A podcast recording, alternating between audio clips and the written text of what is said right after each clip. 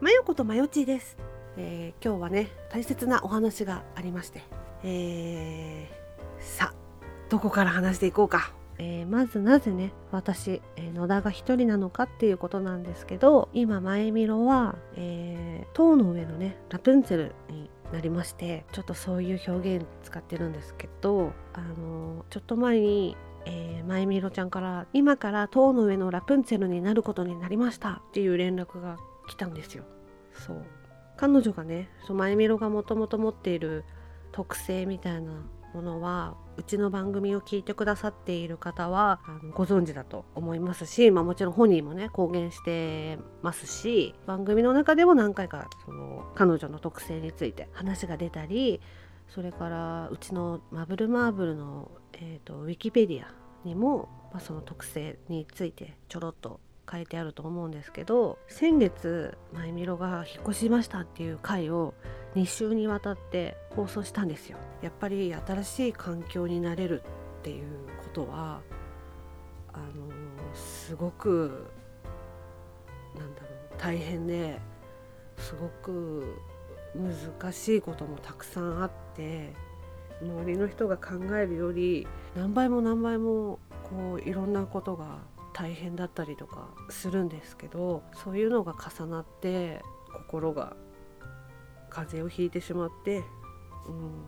ラプンツェルになったの。いろいろこう調べたらやっぱりその塔の上のラプンツェルになる時に、まあ、そのスマホだったりとか携帯電話とか、えータブレットっていうものは受付で預けなきゃいけないみたいで、うん、ちょっとそのだから私もその連絡以降は連絡取れてない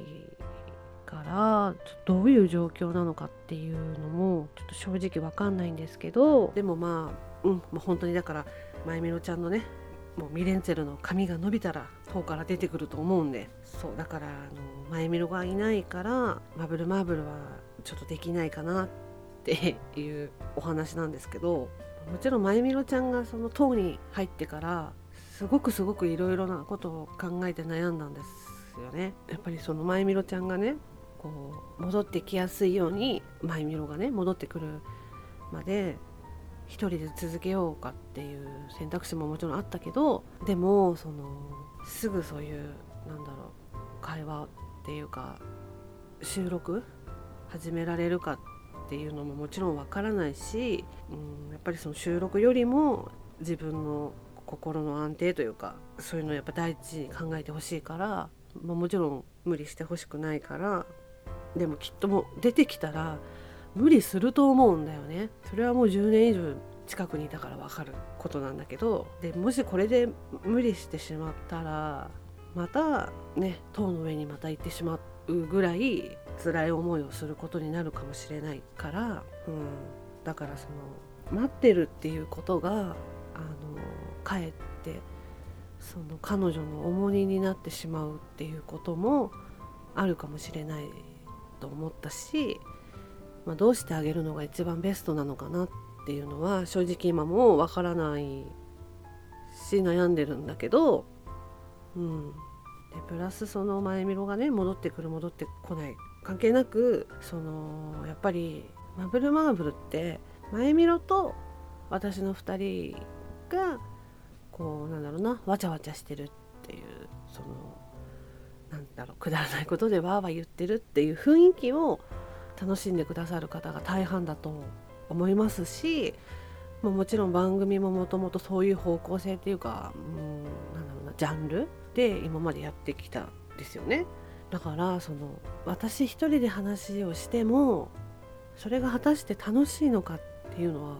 わからないしもともとね喋りがすごい得意な方でもないし、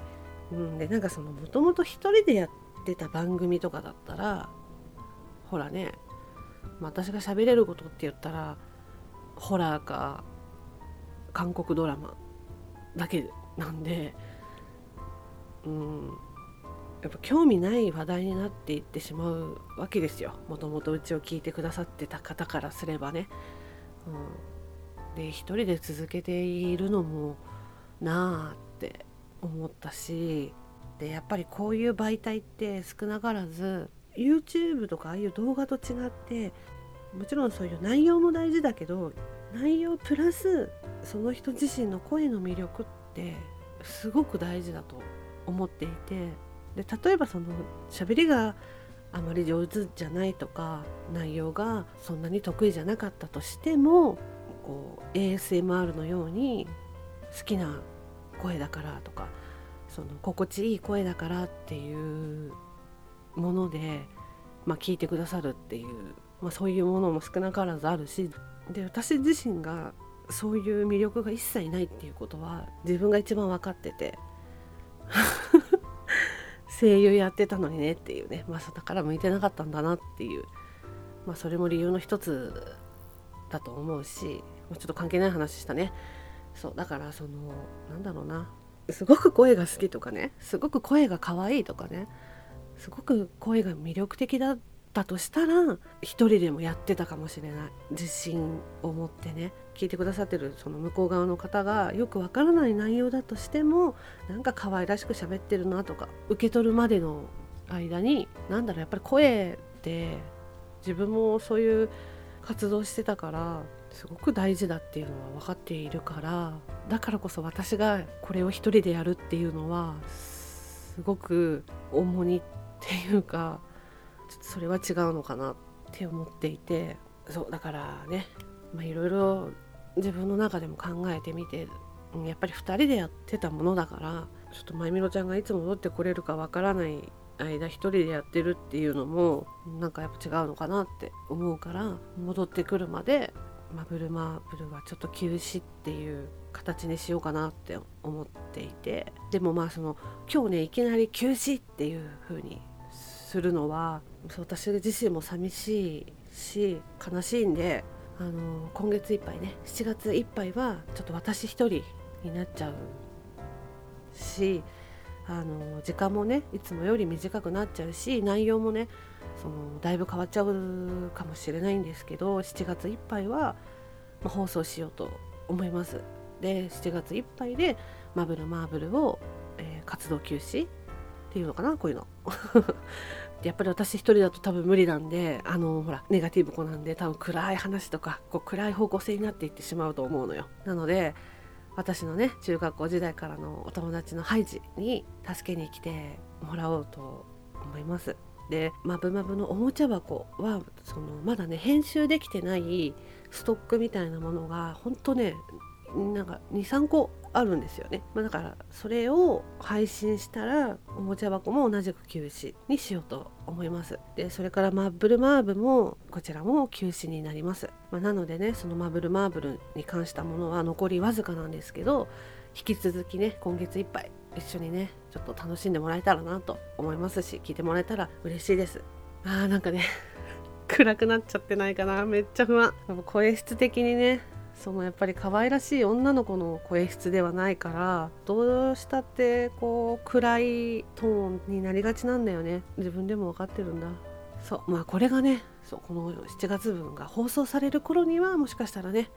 塔の上のミレンツェルはね塔から脱出してるかもしれないからね。うん。まあ次回からは元気に明るく できるかな。ってことで、えー、今月いっぱいでちょっと塔の絵のねミレンツェルが帰ってくるまではマブルマーブルは休止という形になります。うん。そんな感じですかね。最後まで楽しめたらなと思います、えー、それでは今回のミニマブルマーブルミニマブルマーブル。うん。マイメロちゃんが帰ってくるまではちょっとミニマブってことにしよう、えー、今回のミニマブは以上で終了。ありがとうございました。